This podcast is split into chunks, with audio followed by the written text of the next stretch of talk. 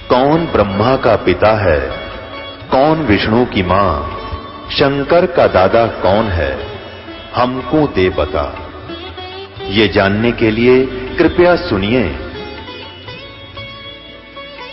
जगत गुरु तत्वदर्शी संत रामपाल जी महाराज के अमृत वचन सर्व पवित्र धर्मों के पवित्र शास्त्रों के आधार पर।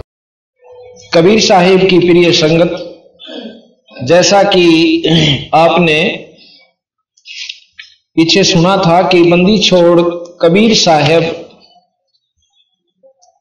अपनी सब इच्छा से सतलोक से आकर एक प्रकाश में, रूप में और लहर तारा तालाब के ऊपर, एक फूल कमल के फूल के ऊपर बच्चे बच्चे के रूप में, नवजात शिशु के रूप में प्रकट हुए थे। कई भाइयों को, जिनको कतई परमात्मा के बारे में ज्ञान नहीं जान नहीं, वो इस बात को स्वीकार करने को तैयार नहीं होते। और जिसने परमात्मा की पूर्ण परिभाषा का ज्ञान है, वो इसमें नकारा नहीं करा करता। परमात्मा की परिभाषा को जो जान जाता है कि वो के के काम करा करे, फिर वो सब बात को जान लेता और जब जिसके मन में जब तक न्यू रहेगी कि नहीं, ऐसा नहीं हो सकता। ये असंभव है। इसको कोई नहीं बदल सकता, कर नहीं सकता तो फिर वो परमात्मा के बारे में जानता नहीं। भक्ति पर ज़रूर लगा हुआ है, पर उसको पूरा लाभ नहीं मिलेगा। एक भक्त भक्ति करता था, साधना भी कर रहा था, और दूसरा भक्त भी संत भी अपनी साधना कर रहा था। एक दिन की बात है कि नारद जी ने, वैसे किसी भी को बना सकते हैं हम ये कलाकार, परंतु यहाँ, क्योंकि पुरानी कथाएँ हैं, इनको उसी ढंग से लेना पड़ता है। नारद जी ने विष्णु भगवान से पूछा कि हे ईश्वर श्रेष्ठ ये दो भक्त जो साधना कर रहे हैं, इनमें कौन सा श्रेष्ठ है? तो विष्णु जी कहने लगे कि इस बात का निर्णय आप खुद कर लीजिए। अब कैसे? फिर भी आप बताओ तो सही। जो भक्त बहुत पहले से भक्ति पर लगा रहा लगा हुआ था, तीस, चालीस वर्ष से, और एक लगा था दो, तीन वर्ष से तो भगवान विष्णु जी कहते हैं कि जो यो बाद में लगा है ना भक्त, ये सर्वश्रेष्ठ है सर्वनाम ये श्रेष्ठ भगत है। अब नारद जी को संशय होता है कि, हे प्रभुवर या तो जची नहीं बात है। ये इतनी बड़ी दाढ़ी बढ़ा रखी और बेचारे ने जो है ना तनमन गाड़ रखा, चालीस साल से साधना कर रहा, और यो कल का बच्चा, इससे श्रेष्ठ कैसे हो सकता है? कहने लगे आप परीक्षा ले लीजिए। अब नारद जी जाते हैं। उन भक्तों के पास, दोनों के पास हाजिरी लगाते। एक हफ़्ता लगातार जाते रहे। एक दिन वो कुछ देर से आए तो वो जो भगत थे, उनमें से प्रथम भगत जो कि चालीस वर्ष से बैठा हुआ संत था, वो कहने लगा कि भाई, महाराज जी, आप आज लेट क्यों हो गए? देर क्यों कर दी?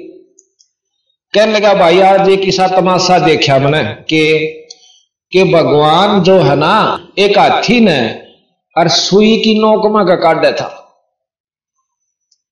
और बोला, काट दिया लिखने पाछा चाल काट दिया उसने। तो वो जो चालीस साल ते बैठा था ना, बोला रहा रहन दे बीरा, किसी और ज़िक्र ना करिए। क्यों झूठ पेला गड़ंग तो? सुई के नाके में कर हाथी काट दिया। तेरे अंदर डोब रखा सारा काम। अब वो नारद जी वहाँ से उठ कर चल पड़ा। अब दूसरा भगत जो बाद में लगा हुआ था, उसके पास जावे। उसने भी प्रश्न यही किया कि महाराज जी, आज तो बहुत देर था है आ जाया करो, दो घड़ी ईश्वर चर्चा हो जाती है और हमारा मन प्रसन्न होता है। आज की कारण था मुनिवर कि आप लेट हो गए, देर होगी। नो बोला, भाई, के बताऊँ? एक ईसा गजब तमाशा देखा भाई बताऊँ जब सूत नहीं आंदी, और ना बताऊँ डटिया नहीं जाता अग बता तो सरी। अगर देर न्यू होगी कि भगवान एक हाथी ने सुई की नोक में के काटा था। अच्छा फिर जी? और भाई वो निकल लिया ना उसका माँ का, जब मैं आया। ओ हो हो हो भाई बहुत, आपने महाराज जी, वो नया भगत कह है। हाथी ने के, ओ तो इस सारे पहाड़ नर, पृथ्वी नर, धरती ने इस नोक में के काट सके। परमात्मा का आगे किए से हाथी नोक? अब नारद जी का जचगी कि हाँ भाई, बात सही से। यू लाग ज़रूर रहा है, पर विश्वास भगवान का कति नहीं। और जो नया भगत ने नो क्या कि, हाथी के चीज़ से उसका आगे वो सुई माँ के सारे ब्रह्मंड ने काट दे परमात्मा में ये शक्ति हो से अब नारद जी जाके विष्णु भगवान तक कहने लगे महाराज जी, ठीक को थे आप तक ओ तो पशु ऊ खाम खान लत्ते टंगे बैठा से, ढाडी बढ़ा रहा से, इसका विश्वास है नहीं भगवान के प्रति? तो क्या की फल पाएगा तो इसी प्रकार बंदी छोड़ गरीबदास जी महाराज का आपको विश्वास का अंक सुनाएँगे। फिर आपको, जब तक हम अपने इष्ट पे, देखो हमने प्रथम तो इष्ट चुनना। भगवान कौन से की उपासना करें? शास्त्रों में प्रमाणित तीन भगवान ब्रह्मा, विष्णु, महेश, जैसा कि आपको वर्णन दे चुके हैं। और उसके बाद ब्रह्म, जिसका वेद वर्णन करते हैं, कि एक निराकार शक्ति ज्योतिमय है। तो और चौथा भगवान दोष है पर ब्रह्म ब्रह्म से ऊपर पर ब्रह्म है, और पर ब्रह्म से ऊपर पूर्ण ब्रह्म। जैसे कल हमने बताया था कि महर्षि दानंद जी भी परमेश्वर शब्द का उच्चारण करते हैं। परमेश्वर का मतलब है जगदीश। जगदीश जगत का परमात्मा। और जगदीश्वर उस जगत के भगवान का भी भगवान। और फिर परमेश्वर, यानी उनसे भी श्रेष्ठ ईश्वर, वो पूर्ण ब्रह्म है। तो इस प्रकार आज हम प्रथम तो हमने ईष्ट चुनना कि भगवान कौन से की भक्ति करें, और फिर चुने पाछे उस पर पूरा विश्वास करना कि जिस भगवान को हमने चुना से उसमें ये ये गुण से यू काम कर सकता है। जैसे डिप्टी कमिश्नर से हमने कोई कार्य करवाना है तो उसके बारे में प्रथम जानकारी होनी चाहिए कि वो इतना काम कर सके, और वो हो मुख्यमंत्री के दायरे का हम दरखास्त धरे डीसी साहब के सामने। और वो नाटे जब भी धरेना ना तो माई बाप पर तो सब कुछ कर दिए उठाकर रद्दी की में घेर देगा भाई मेरे बस का नहीं है। इसी प्रकार हम जो कार्य असली पूर्ण परमात्मा, पूर्ण ब्रह्म से होना है, उसी से हम अगर मेल करेंगे, अर्ज़ करेंगे तो हमारे वो काम भी होंगे जो कि जैसे हम प्रधानमंत्री से अर्ज़ करें तो हमारे मुख्यमंत्री वाले काम भी सर सके और नीचे शक्तियाँ भी हमारे साथ अनुकूल होंगी। अगर हमारा जायज़ अर्ज़ होगी तो नाजायज तो भगवान भी नहीं सुना करें। इसी प्रकार पूर्ण ब्रह्म, परमात्मा, सतपुरुष, सतलोक के मालिक से हम मेल करेंगे तो हमें वो गुण सारे मिल जाएँगे जो कि देवी, देवता, भूत, पिशाच, पित्र वितरा के चक्कर मोड़ दे फिर या ब्रह्मा, विष्णु, महेश, ब्रह्म तक, अक्सर पुरुष तक की में उपलब्धि होगी।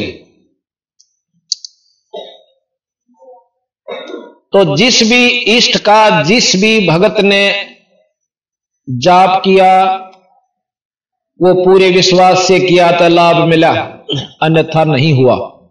अब हम आपको बंदी छोड़ महाराज गरीबदास जी की वाणी से निश्चय का अंग सुनाएँगे।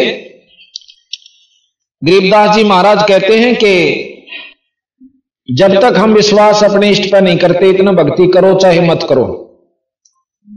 कबीर साहब कहते हैं, क्या हुआ हरि नाम से? ना ही दिल विश्वास। जब मन में विश्वास नहीं है तो उस नाम लेने तभी कोई फ़ायदा आपको नहीं प्राप्त होगा। और विश्वास के साथ जिन्होंने लिया, कहते निश्चय गुजरी पार उतरगी पंडित भय फजीता। एक पंडित जी कथा करा करता। अरे गोकल गाँव की गुजरी, जो पिछले जन्मों की अच्छी साध्वी रही हुई थी उसने वो कथा सुन व दूध बेचन, अपनी दही बेचन जाया करती थी एक दरिया को पार करके। एक दिन उसने सत्संग सुनने का सु अवसर प्राप्त हुआ। अपने काम ने जल्दी जल्दी सी खत्म करके नमेड़ के और उन्हें सोची, आज दो घड़ी सत्संग सुन लू। तो उसमें पंडित जी कथा कर रहे थे, प्रमाण दे रहे थे कि भाई, परमात्मा के नाम की नौका पे के बहुजल तक पार हो जाओ। नाम की नौका पे चढ़ के पार हो जाओ। अब गुजरी ने सोचा, ये तो बहुजल तो पार करे, यानी सारी संसार तय और मैं ये नाम ले लो तो मेरा जो है, या दरिया पार करने का काम में सर जाते यू चोखा, दो अन्य बच जा रोज के। तो आप बोली, महाराज जी, कि यू नाम की नौका दे दो मने। अक ले ले बेबे। नाम की नौका ले लो। उसने नाम दे दिया। अगजिया बहुजल तो पार कर देगी, खूब कर देगी। विश्वास करिए। तो जी, उसने उसी तरह अपने गुरुजी पर विश्वास करके भोली बाड़ी थी। और चाल पड़ी और नदी के ऊपर के न्यो चलेगी जैसे थल पर कर जाते। तो इबुआ के करा रोज़ाना अपना टोकनी मटका जो सदई का सिर पे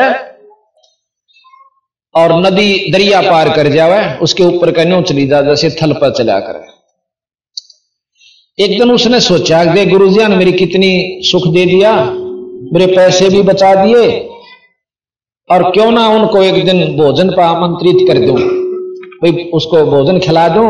मेरा जो से गुरु अपने घर में लाउन का भी एक फ़र्ज़ बने से तो वह जाकर पंडित जी हाथ जोड़ कर बोली, हे गुरुवर, अखा भाई, इस दासी के घर में दर्शन देने की कृपा करो। हम आपको भोजन देना चाहते हैं। अचाल बेबे, सत्संग के बाद चलेंगे। उन्हें अपना कीर्तन कीर्तन कर लिया। जब चाली चल पड़े, वो दरिया पर जाकर खड़े हो गए। तो वह गुजरी ने बोली, आ जाओ गुरु जी अकीत अब चाल पर अकाछी बावली अरे डूब के मरेगी इसी बूंदी दरिया नौका ना लेने दे। नो बोले, गुरुजी, नाम की नौका पा जाओ। नो बोले, आची पागल, नाम की नौका बैठ मरांगे दोनों डूब के। तो कहते हैं, गुजरी नो की नो पटापट करके पार चली गई। और फिर उल्टी आ गई गुरु जी नो आ जाओ। तो गुरु जी की तड़े न नाड़, और गुजरी नो दड़ दड़ चली गई। तनो बोली, पंडित जी, क्यों खाम खा पढ़ा भी करो? जब तेरा विश्वास नहीं इस ईश्वर के ऊपर कि भी यू काम कर सकता है। बिना विश्वास के निरी कथा कहने तौर करने तो कोई लाभ नहीं होगा। तो महाराज भी कहते हैं कि, निश्चय गुजरी पार उतरगी। पंडित बहे फजीदा तो इस प्रकार अब आपको हम थोड़ा सा निश्चय का अंग सुनाएँगे। तीन सौ बयासी पृष्ठ पे कहते हैं, जयदेव मुख से ना कही हुई तीन लोक में गाज और जरना ऊपर होत है सकल संपूर्ण काज। ये बहुत सी कथाएँ हैं जो आपको हम सुनाएँगे। अथ निश्चय कांग, बंदी छोड़ गरीबदास जी की, महाराज की बाणी गरीब अपने दल साधु नहीं वा को दर्शा सादे मैं से सिंह से जानिए गति कछु अगम अगादे एक बार एक पाड़ी था। गौओं का पाड़ी महस का, भैंसों का गौओं का पाड़ी जाया करता था। और बाहर वाई सी एक मंदिर बना हुआ था, उस मंदिर में एक पंडित जी कथा किया करता था। वो पाड़ी जब भैंस जोड़ में बैठ जाती या बार बैठा देता, उन पर छाया में। कुछ कुछ समय उस मंदिर में उस पंडित जी की कथा सुन खातिर चला जाया करता था। और वो सुना करता था, भगवान से बहुत काम सरें। कोई कोई आकर माई कहती, भाई कहता, मेरा यू काम नहीं होता पंडित जी। तो कहा करता, भाई भगवान का नाम ले ले, ठाकुर जी, ले जाए उसने तो अपना धंधा खोल रखा था, मेरा कैसा था कोई। एक मूर्ति बना रखी थी पत्थर की। जो बोला, ये सालग्राम ने ले जा। और ऊन ही दिखाया करता, उसने एक लाल कपड़े में लपेट के और उस माई या भाई ताई दे दिया करता कि रोज तो इसका भोग लगाइए। और भाई पंद्रह मैदन मन ने बुलाइए जमान खातिर। और इतने रुपया दर्जा इतनी ठाकुर जी की कीमत से, और या इतनी गुरु दक्षिणा। और ये ले जाए अब पाड़ी ने सोचा कि तू तो इतना दुखी से भैंस कदे किसी के बाजरा में बढ़ जा है कि गऊ किसी जुआर में और को पीता है, को छेता है यू अच्छा पंगा पड़ेगा। तू भी ले लेने ठाकुर जी, जहाँ तेरा भी काम सर जा यू पाड़िए बन जा। मेरी मैं सैन रोक दे, गौवा ने हिर लिया एक दिन हाथ जोड़ कर बोला, पंडित जी कहा भाई? एक ठाकुर जी मन ने भी दे देने। अब के करेगा अब बहुत दुखी हो रहा सु, मेरी भैंस, ये गऊ इधर उधर भाग जा से और मैं तंग पा रहा सु। एक हाथ जोड़ कर प्रार्थना से मरा एक मन एक ठाकुर मन ने भी दे देने। अब उसने सोचा, पंडित जी, ने जब नाटेगा तो डले मारेगा, क्यों पाली को बदी भी हो से? और देगा तो ठाकुर की प्रतीत नहीं करे, ना इसने बेरा, यू तो देखा देखी लगा हुआ। उन्होंने बोला भाई तड़के नहा धो का, ये सुबह सुबह। है? और जब दे दूँगा। अनु बोला, देख पंडित जी, पीछे मेरे दुरस है। कवना अब तो बिना वाला ठाकुर दे दूँगा। बोला, अच्छी बात। पंडित जी, जंगल पानी होने गया था, तड़के एक भैंस का टूटा सींग ठा लिया। और लिया के उसने लपेट कर लाल कपड़े कर, नाले उसका लपेट कर धर लिया पाली आंधे दे दूँगा। और पाली का तो लगन लाग रही, क्योंकि वो तो आत्मा से दुखी होकर मांग रहा था, उस तो वस्तु जाकर ने बोला, पंडित जी, के आ गया भाई तो पाली पहुँचा अका गया भाई अका गया। पंडित जी, बहुत दुखी सो। मन ठाकुर जी दे दे। अकले भाई, देखे काम करिए। इसने रोज़ाना रोटी मतलब भोग लगा के जब खाइए। अकमारा जी, भोग क्यों कर लाया करें कि ठाकुर जी ने पहला खवा के फिर खाया करें पाछे तय बोला अच्छा महाराज। और लेकर ठाकुर जी ने और बोझ कर अपनी चादर में कदे को देखना दे दे कर काख में और घर पहुँचा। हाँ फिर उन्होंने बोला अग महाराज जी, यू तो छोटा सा से काम क्यों कर सारेगा कि बड्डा हो जाएगा फिर थोड़े दिन में? वो तो बंडावा था, उसने डिगावा था बारे ने आगे थे अगे थोड़े दिन में पूरा हो जाएगा। और फिर तेरी गऊ गऊ हेर लिया करेगा। बोला अच्छा जी हाँ। पर इसने कहा, भोग ज़रूर लांदा रही है तो। उसने जाकर के शाम ने अपनी भैंसा का जहाँ गौ बांधा करता, उसमें एक आड़ा सा होया कर पाड़िया का। उसमें अपने बर्तन वर्तन दरिया करता। वहाँ रख के एक आड़े में उसका लगा के एक पर्दा सा और ला के अपनी खिचड़ी, रोटी जो मिली गला के कटोरे, जिस भी साधन में दिया करते उसने, और वहाँ जा उसका माँ धरके ने बोले, ठाकुर जी, भोग लगा लो। ठाकुर जी, भोग लाइयो। उनने सोचा, वो क्या खावा क्यों? तो मैं इसका सींग और वो काफ़ी देर कहता रहा उन्हें सोची यो तो बड़े बड़ा का रोटी खावस है, और मेरी गरीब की ना खाता रोन लाग गया ने बोला, महाराज जी ये भगवान, मैं तो गरीब छू, ना तो दही, ना पकौड़े। मन तो ये दो रोटी मिले से ये महाराज जी, ये रोटी खा दो। उन्हें नहीं खाई। सुबह होगी, उसने भी नहीं खाई। पाली ने भी नहीं खाई। अगला दिन भी बीत गया। तीसरे दिन न्यो बोला, जी, रोटी खा लो, महाराज जी। और नहीं तो लिहाज मैं अपनी आत्महत्या कर लूँगा। मेरे घर में और भगवान और भूखा, उन्हें सोची या कि जानते कुएँ में कूद डांक मारेगा, भगवान ने उसी समय उस सींग से प्रगट होकर परमात्मा सामने खड़ा हो गए। सींग नहीं दिखा फिर उसने। एक सत्रह अठारह साल का जवान छोरा बच्चा और सामने खड़ा हो। ओहो हो जय हो गुरु जी की। वाह भाई ठाकुर तो भी कति पक्का है लकड़ा बिला। है कति मारे कर मान्या है? और चार लाठी ले ले। उन्होंने बोला काम बता भाई पाली। एक पा, पाली दो रखी काम सब आई। एक लाठी ले ले और मैं बहुत दुखी हो रहा था। भाई भला हो मेरे गुरु जी का। खेत में अपना पाली चले गए। अब वो लाठी दे दी उसके हाथ में उड़ा पाली जाए पाछे। और आप आराम तो लौट गया, की कर तला? थोड़ी देर में बेचार आया ले पाली तई होएगा तो गुरु जी आना अपना शुक्रिया तो कर वो जाके नो बोला, गुरु जी, और गुरु जी ने बह हो रहा, अक्सर ध्यान लठा वैसे, एक लाठी वो भी ले रहा था। आकाश तने दिया था बडार त्री शायद से। तो और बैठे थे ना, साथियों ने बोला, भाई पकड़ियो के दे ठोक दे। पहले इसकी बात समझावांगे कि मैं और दे देंगे आज इसने। तो वो गई ने बोला की बात सपाड़ी ने बोला मैंने गुरु जी आगे पाँव पकड़ दे दो और गुरु जी उल्टा उल्टा हटा कर पकड़ के बिठा दे।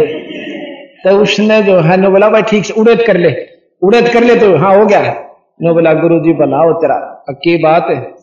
अकबर निहाल कर दिया, पर ठाकुर जी, चौथा दिन बनाओ तो। चौथा दिन पूरा होया मतलब जीत मरण हो गया था, रोटी मन ने भी नहीं खाई, इतने उसने नहीं खाई। अब पंडित जी के कान खड़े हुए।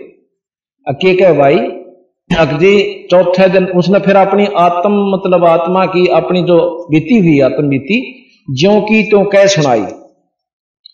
जब पंडित जी का विश्वास होया कि भाई कर्मा बाई का भी खाया था खिचड़ा, और नामदेव का भी दूध पिया, और भगत तो भाई सच्ची लगन कर लग गया है, ज़रूर बन गई होगी बात। क्यों? ज्ञान तो था पर विश्वास नहीं था उसके। तो मैं बोला, भाई कित सौ भगवान? अकपालिश है वो लाठी ले रहा, देखो खड़ा। कित?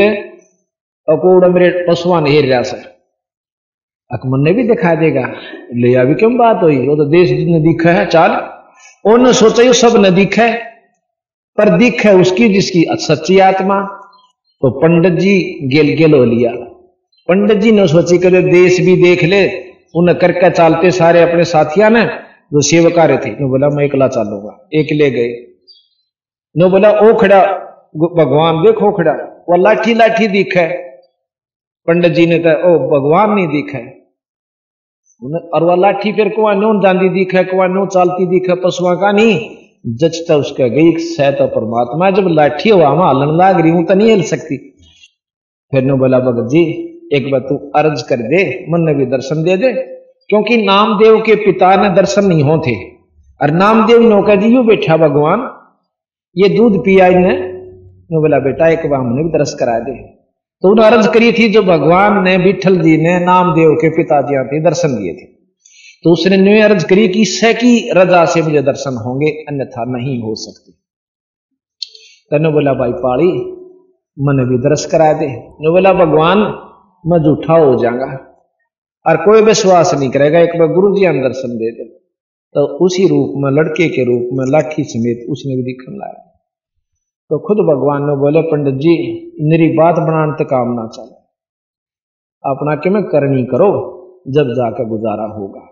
तो महाराज गरीब कबीर साहब भी कहते हैं कि बात बनाई, जग ठग्या, और मन पर मोजा ना ही कबीर सवारथ ले गया, भाई, लख चौरासी माही।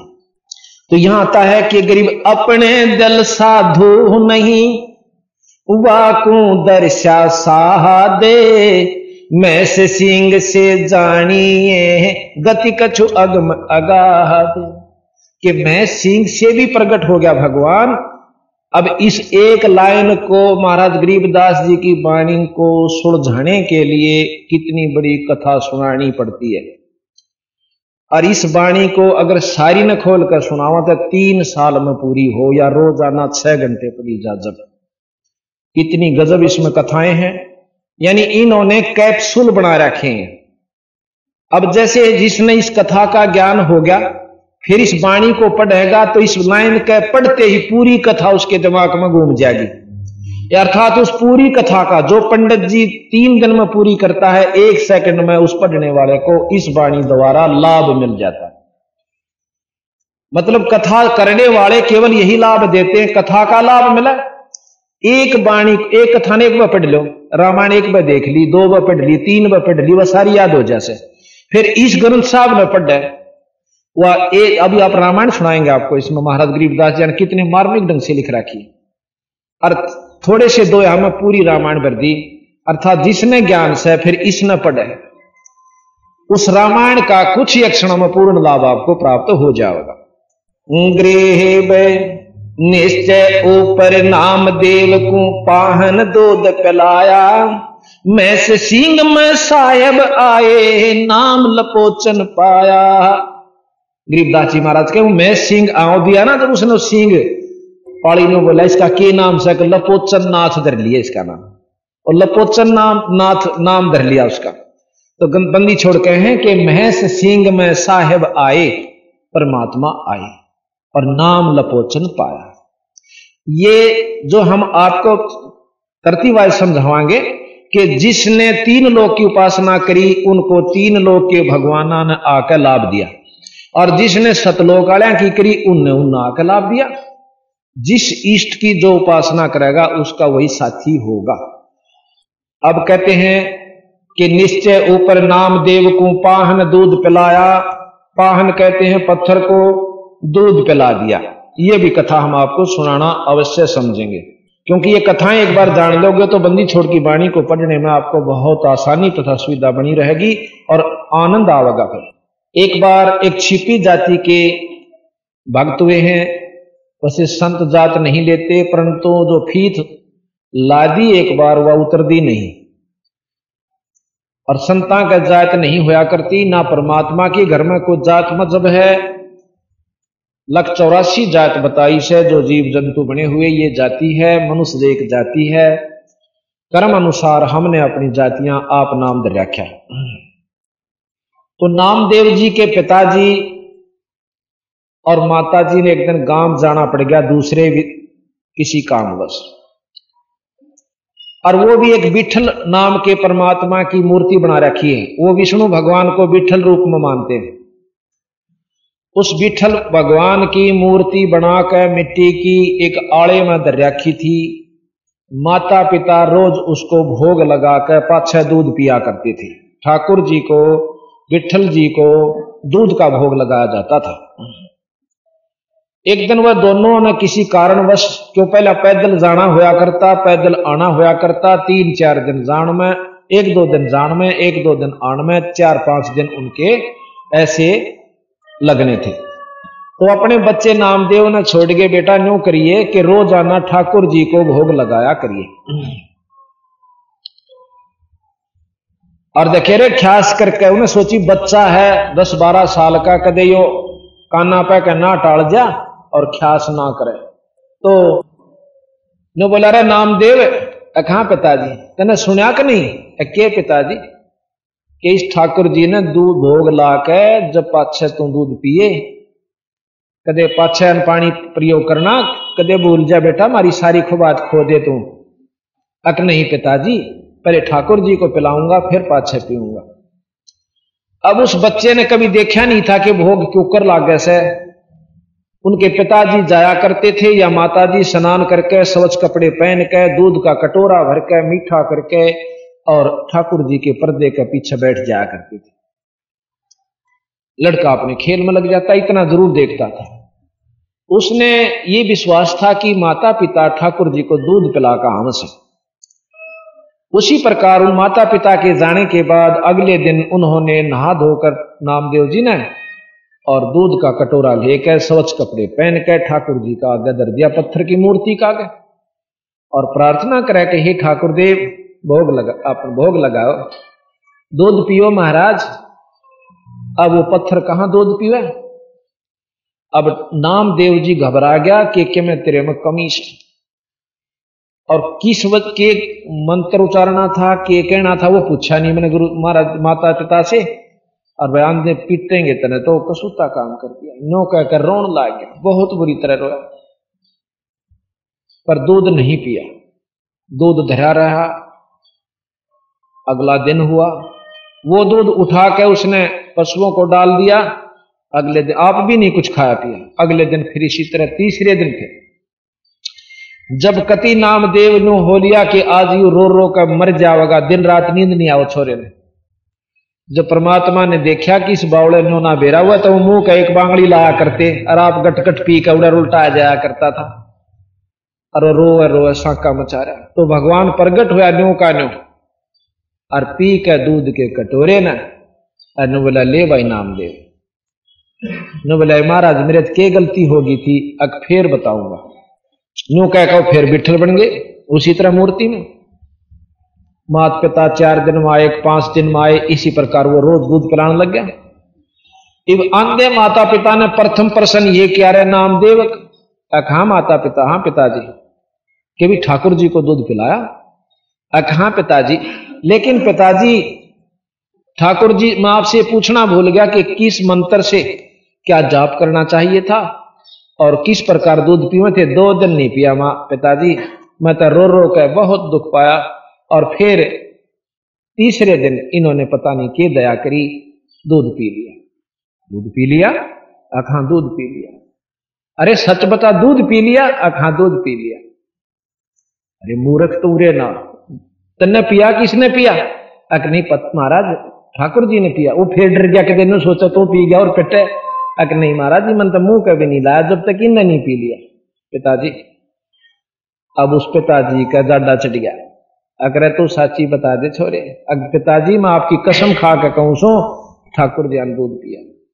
अकीब भी पी लेगा। अक महाराज, रोज पीवे है, आज क्यों ना पीवेगा?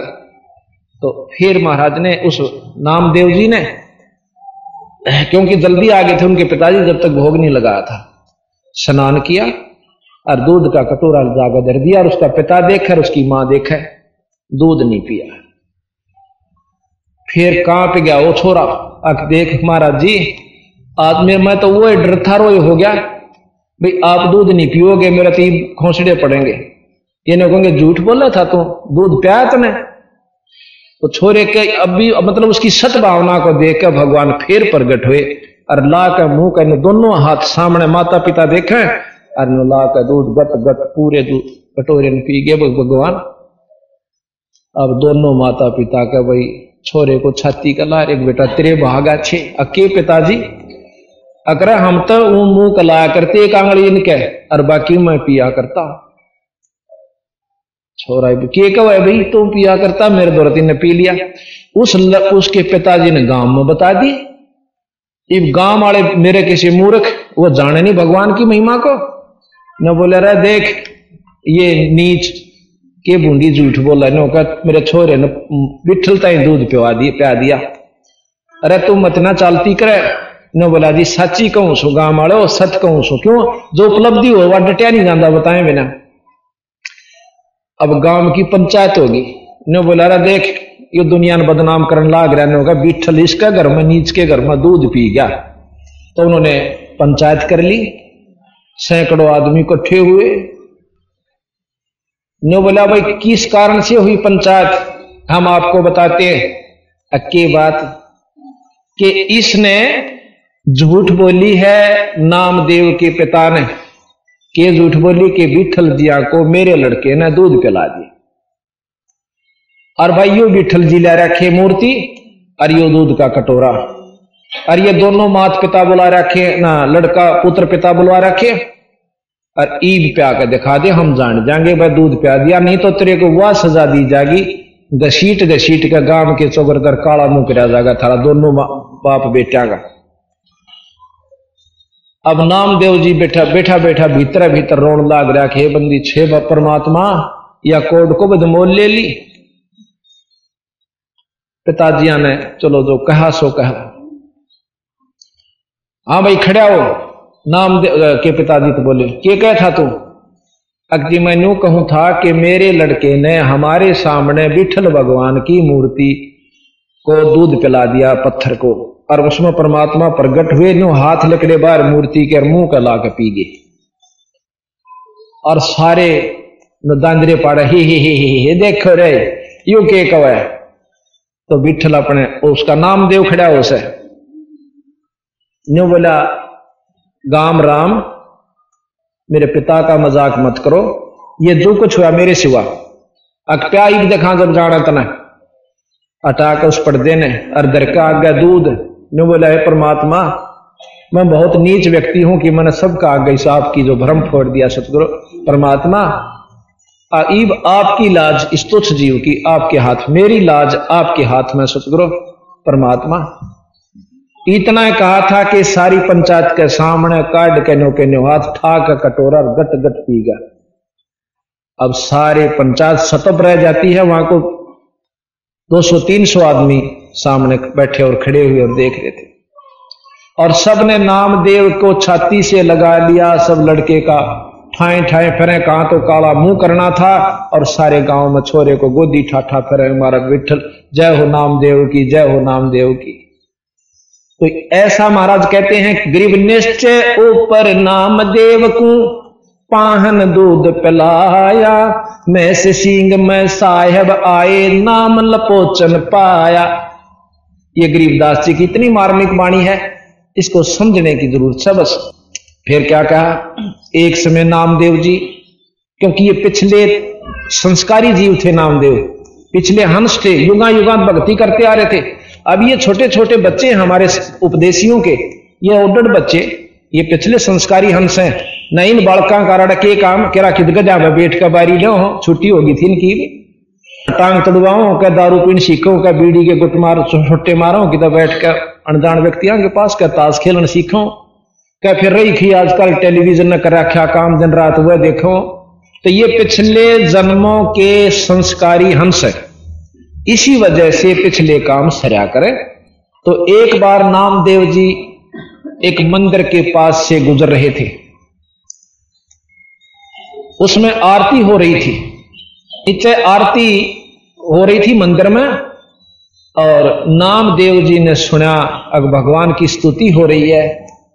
उस मंदिर के पास ही जाकर, क्यों नीच जाति वालों को अंदर नहीं बढ़न दिया जाया करता पहले? बाहर खड़े रहा करते थे। वो भी टुकड़ा लेने खातिर।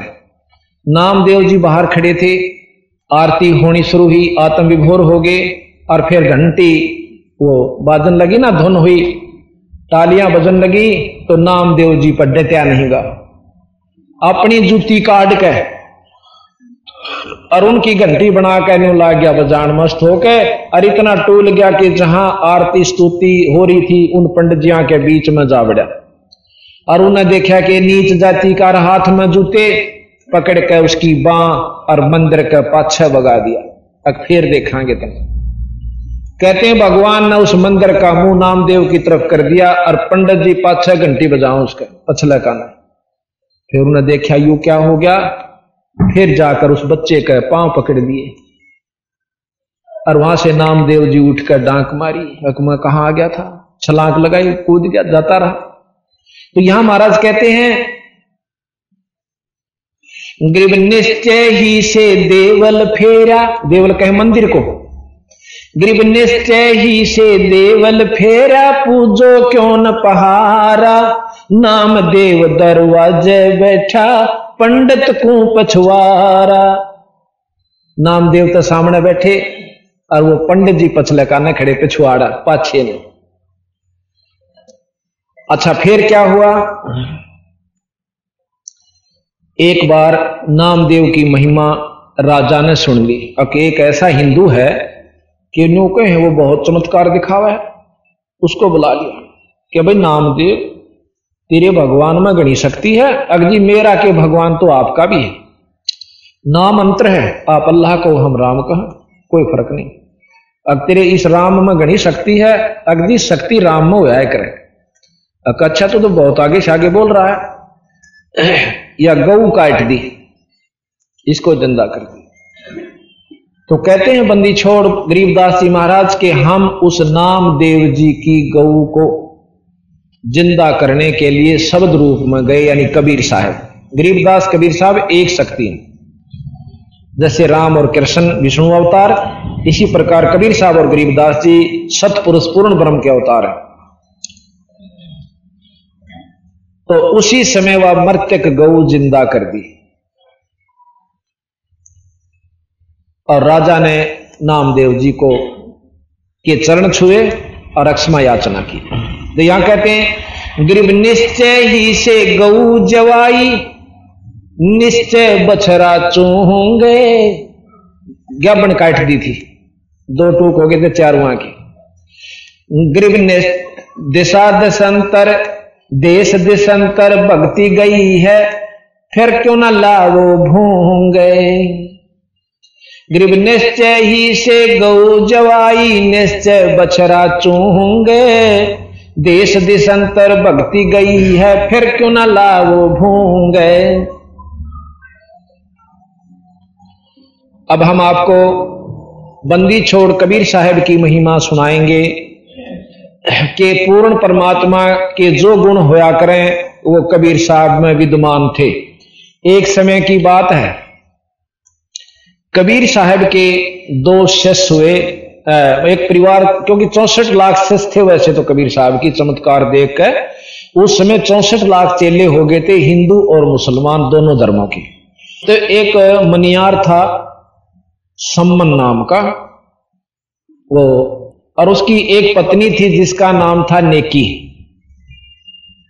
और एक उनका लड़का था सेव एक दिन कबीर साहब ने एक कमाल नाम का जो लड़का शिष्य था, उसके भ्रम को दूर करने के लिए, क्योंकि वो अपने मन में न सोचा करता कि तेरे जितना कबीर साहब का सेवक सह नहीं, मैं बहुत सेवा करता हूँ। इस भ्रम को दूर करने के लिए और साथ में दिखाण की खातर के भक्ता के घर दूर होया करें। भक्ति के घर बहुत दूर से मेरा तो उसने एक शेख फरीद नाम के संत आपने सुना होगा, बहुत बड़े तपस्वी मुसलमान उसके अंदर धर्म में। अब थोड़ी सी इन बातों को पूर्ण विवरण लेकर चलांगे तो यह स्टोरी पूरी जुड़ेगी कहानी। अन्यथा कच्चेपन में रह जाओगे, क्योंकि हमने तो सारा जानकारी हो चुकी है और हम जल्दी भी कर देते हैं कई बार के इस उद्देश्य से कि इन संगत ने कई बार सुन रखी है। लेकिन आज नई संगत आने की वजह से हम उसी ढंग से चल रहे हैं, जैसे ए बी सी डी पढ़ा कर बालक ने पहली तो लेकर आखिर तक। शेख फरीद नाम के एक मुसलमान संत हुए, उनके बचपन में लगन थी, क्योंकि पिछले संस्कार बस ही इसका लगन लगे। आप जो आज सत्संग में आए हो, वैसे नहीं आगे कदे कोई नो सोच रहे हो कि हम आगे नहीं, आपके अच्छे संस्कार लाए हैं यहाँ पर। वैसे नहीं आ सकते। यहाँ कति भी नहीं आ सकते। हमने गारंटी देकर कह सकता हूँ, जिसके माड़े भाग से इसमें बढ़ नहीं सकता। और बल्कि बाहर से नो कह चला जाएगा कि ये पाखंड जगह जगह होने लायक गए सत्संग वाले। अपनी होशियारी के कारण। तो छोटा सा बच्चा था, शेख फरीद। वो बहुत शरारती था। बच्चा क्यों लाने ले आता। उसकी माँ ने सोची किसने ऐसा काम क्यों ना ला दो इसका कर्म भी बने। और आदत भी माड़ी छूटे। नो बोला, बेटा, उसकी माँ कहे से कि, बेटा, तू नमाज़ कर लिया कर। के करूँ माँ क्यों? नमाज़ क्यों कर लो? के देगा मन? के मिलेगा नमाज़ से? वो खजूर बहुत खाया करता। अल्लाह तुझे खजूर देगा, बेटा। खजूर देगा? साची माँ कहते झूठ बोलती हो तो। ना, बेटा, अल्लाह खजूर देगा। माँ न सोची थी यो नमाज़ करने की विधि बता दी कि, कि मैं बोलना आवा था उन्होंने बता दी बेटा इतनी देर नो माथा टेक कर लोटा रही है। हैं? और फिर आँख ऊपर न करना। और उसने नो विचार किया कि यूँ आँख नीचे ने अपनी मुंदेगा इतने तो उस, उसके आसन का तड़ा और एक लिफाफे से में या कोई बर्तन में खजूर दरियाइए। उस लड़के ने विश्वास दिलाने के लिए माँ ने कोशिश करी। लड़के ने जो है ना आसन बिछा दिया एक बिछोना सा और वो नाड़े टेक कर बैठ गया ये बालक दंडौत करते बिना मेरा के कहना, पर कर ज़रूर रहे हैं, इनके लगन ज़रूर लगाई परमात्मा ने, ये भी इनको फल मिल रहा है। तो वो माथा टेक कर बैठे उसकी माँ ने जाके उसके पल्ले तले, आसन के तले, एक पत्ते से में, पत्तल से में, और वो खजूर दरियाई वो उठ कर बाजा आया, जब काफ़ी देर हो रही ना उसने कर करा कर नो बोली नो बोला माँ तो तो झूठी है, माँ तो झूठी है। अके बात बेटा। अल्लाह तूने कथी अल्लाह खजूर दे। ए झूठी माँ ये पाछा नहीं करूँ कति भी बोले, बेटा, ना, अल्लाह झूठ, मैं झूठ थोड़ी बोलूँ? आपने उसने बिछोने उठा के देख।